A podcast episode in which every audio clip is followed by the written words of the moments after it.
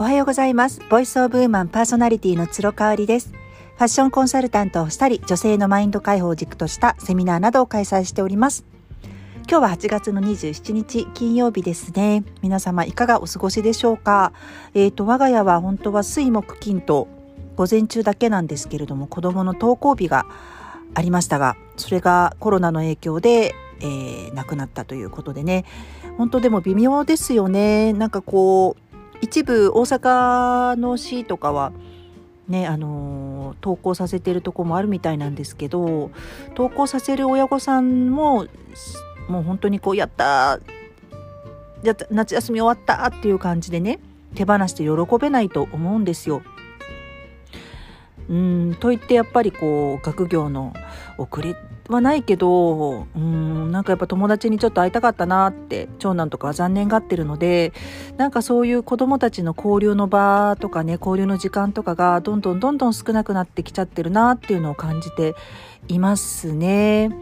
うん。なんかこううちの長男とか結構あのコミュニケーション取るのが苦手なんですけれどもね。あのそんな中でもやっと5年生になって仲いいお友達が何かできてね。あの会うの楽しみにしていたから、まあ、親としてはあのちょっとでも顔が見れたらよかったなっていう思いはあります。でも仕方ないですよね。私の住んでいる関西の地域もかなり感染者が増えてきてますのでまあ PCR 検査の数もかなり増えたんじゃないかなって思うんですけどねうんだからまあ少し前までも結構陽性者はいたのかななんてちょっとわからないですけどね、思っています。えっ、ー、と、そういう私はですね、えっ、ー、と、2回目の接種がもう来週末に迫ってきております。ちょっとね、副反応がドキドキなんですけれども、あの、ワクチン2回目終わったら、ちょっとほっとできるし、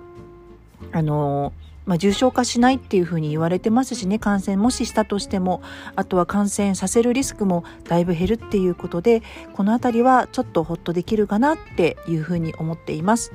今日はね、えーと、1か10しかなかった私が買われた理由みたいなねその背景をお話ししたいと思います。1か10って別に悪いことじゃないと思うんですけどまあまあ私は本当にそのニュートラルっていうね中庸的な考え方が全くできない人だったんですよ。なのでもう、うん、白黒はっきりつけないとダメだと思ってたしまあそういう考え方しか自分ができないって思っていたんですよね。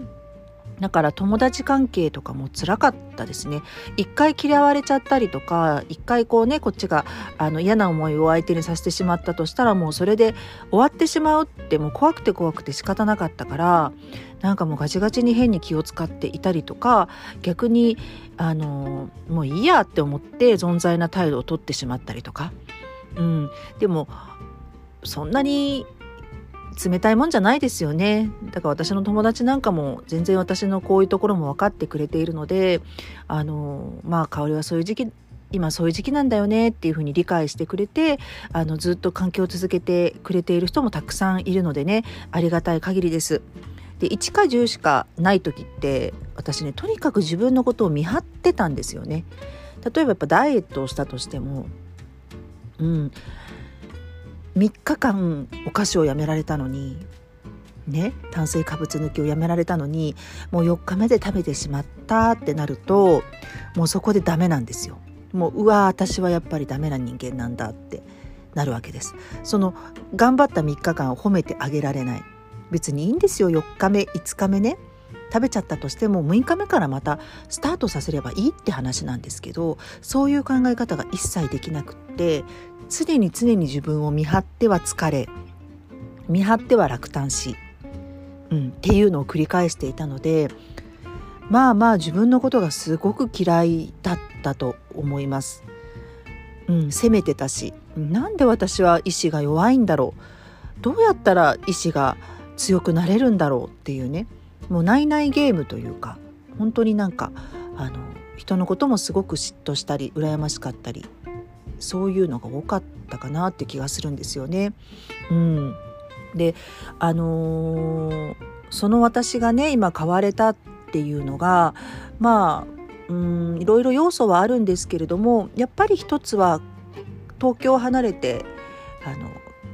ね友達とか家族とかと離れて神戸に来てからっていうのもターニングポイントでありますね。もうまっさらの自分から始めることができたっていうところでうんやっぱ自分らしく生きていきたいなっていう気持ちがムクムクと湧いてきたんですよね。でやっぱ子育てって正解がないことだし自分がいいと思っていることが人からしてみたらちょっとそれやめた方がいいんじゃないっていうことがあまりにも多すぎる。うん、でこう子育てはお母さんが子供の犠牲になることではないなって思ってたんですよね。うん、育児書にはお母さんが笑顔で太陽のように笑っていましょうって言いつつすごくこう子供に手をかけるようなテクもあのテクニックとかもコツとかも指南してくれてるわけ私はなんかその矛盾にすごくこう憤りを感じちゃって、まあ、読むのをやめちゃったんですよね育児書なので育児書を読まなくなってからすごく自分の心と気が楽になったのは覚えてます。でとにかく私の笑顔を優先にすることとあとはあの家族が本当にこう楽しそうかどうかっていうのを基準にもうそれだけを基準にあのするようにしてますね。だから今もやっぱ制限がかかった生活じゃないですか。お母さん方大変だと思うんですね。あのやっとこう学校に行ってくれる数時間だけでも行ってくれるって思ったのに結局それもなくなってしまったんでね1週間伸びてしまったのでうん自分の時間が欲しいなとかもやりたいことたくさんあるなって思ってると思うんですけどまあまあ私子供たちがいてもやっちゃってますね。まあ、ほらあのもううちの子たちお留守番もできる年っていうのもあるし、うん、あのお家にいるからにはママにも合わせてねっていう、うん、なんかそういうスタンスですね。ピラティスに行ってママ仕事をしてくるからそれ帰ってくるまではあのお昼ご飯はないからねっていう感じ、まあ、一応ご飯だけは炊いといてあの好きな時によそって食べなさいっていうふうには伝えてますね。なんかねそういうふうにすると子供たちもなんか楽そう気が楽そうな気がしますね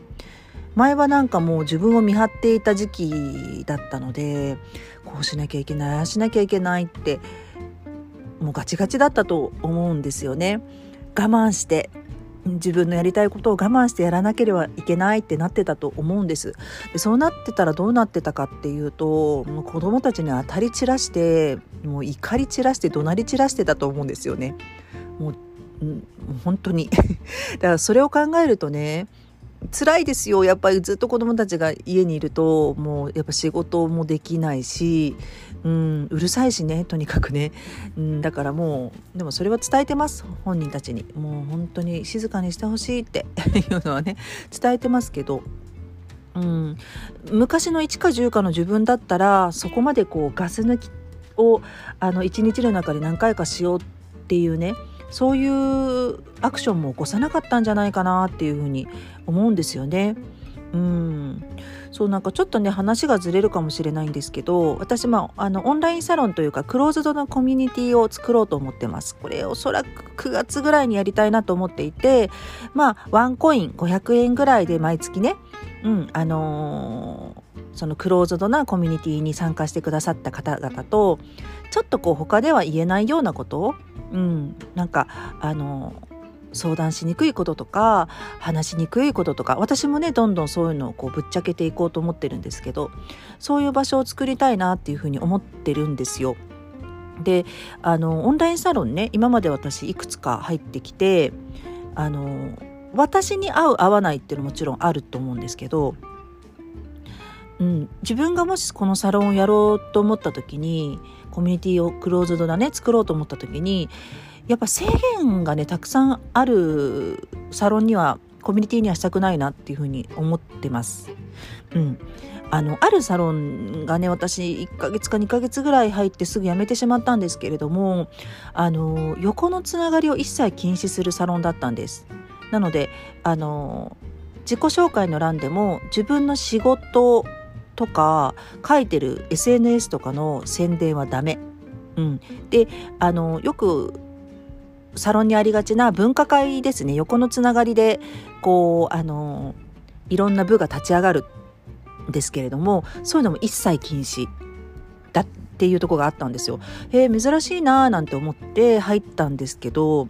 もう水面下でめちゃめちゃ横のつながりがあのもうえぐいぐらいにつながっててもうとにかくそのオンラインサロンのメンバーさんからあのフェイスブックでつながるんですけどねもうダイレクトメッセージがすっごい来るんですよ。もう一日に何通も何通も。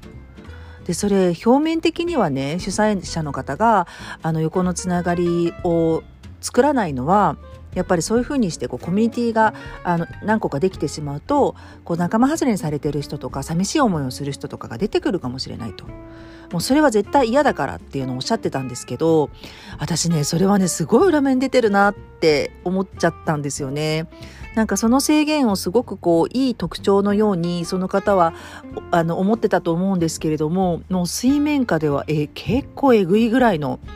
数来てましたしもうあのコピペしたようなねあのすごい長いダイレクトメッセージが来るんですよ。スピリチュアル系、まあ、ちょっとスピリチュアルな方が多いオンラインサロンだったのでそういう系の、あのー、内容でした。でも返信しないとまた来るんですよ。なんで返信いただけないんですか？みたいな感じでね。ではこれはねもう全然主催者が意図してるところと違うことになっちゃってるなって思ってもう12ヶ月でやめました。うん、なのであのー、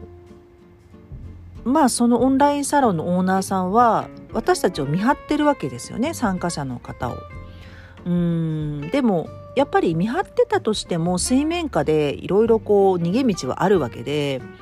オンラインサロンにこう月額そ3000円ぐらいだったかな、まあ、安くはないですよね。払って参加したとしたらやっぱ自分のビジネスとか集客につなげたいわけじゃないですか。